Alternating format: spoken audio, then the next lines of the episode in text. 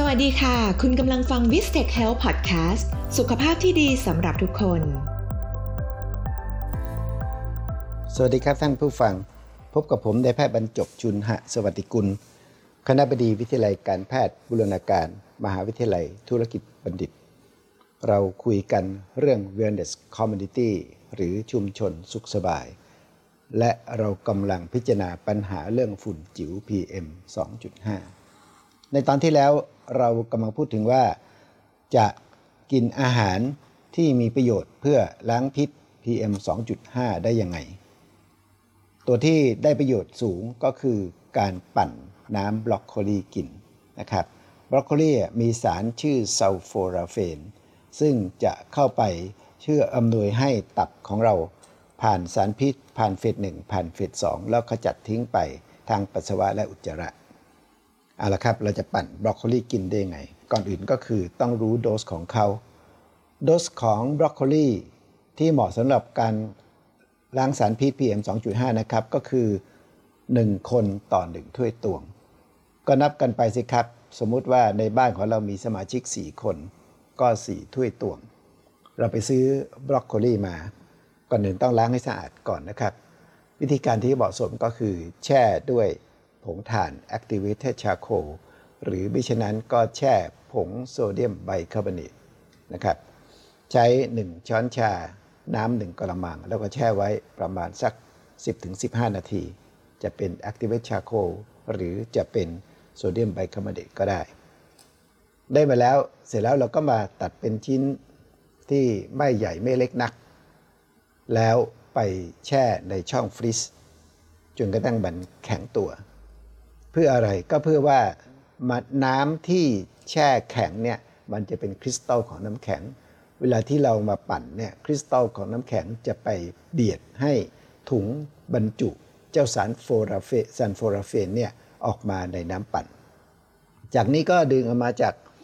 ช่องช่อง freeze แล้วเนี่ยปล่อยให้มันคลายตัวซะก่อน แล้วก็ปั่นด้วยเครื่องปั่น แนะนำให้ใช้เครื่องปั่นที่มีรอบต่ำนะครับ ปั่นน้ำบรอกโคลีออกมาให้ได้ 2 ใน 3 แล้วก็เอาแอปเปิลเขียว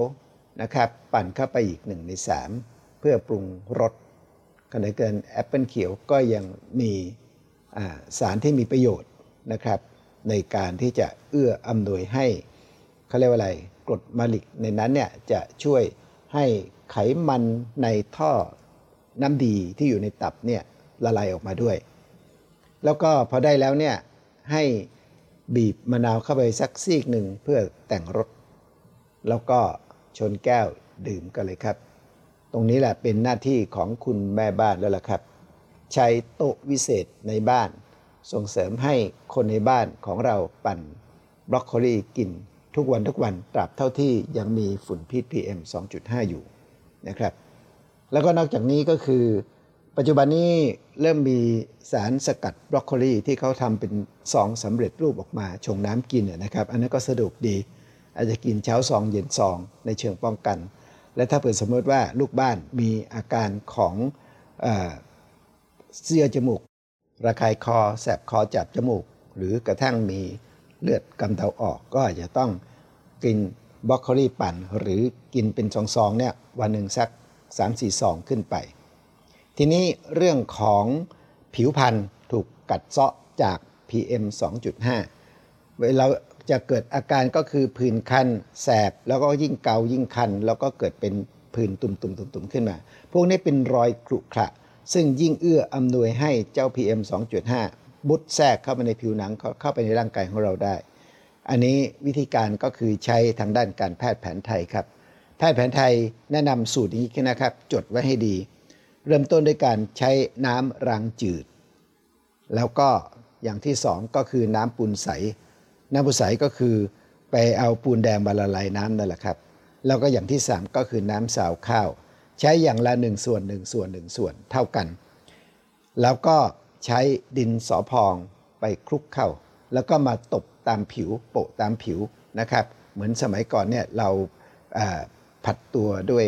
แป้งน้ำนั่นแหละครับ ตัวนี้ก็จะช่วย ลดสารพิษที่ระคายเคืองผิวหนังได้เป็นอย่างดีนี่แหละครับคือกระบวนการของการต้านอนุมูลอิสระ แล้วก็ดำเนินชีวิตให้สุขสบายได้ในท่ามกลางสิ่งแวดล้อมที่เป็นพิษครับ ติดตามรับฟังเอพิโซดใหม่ของ v i s t e c h Health Podcast ได้ทาง Podcast Spotify Facebook และ YouTube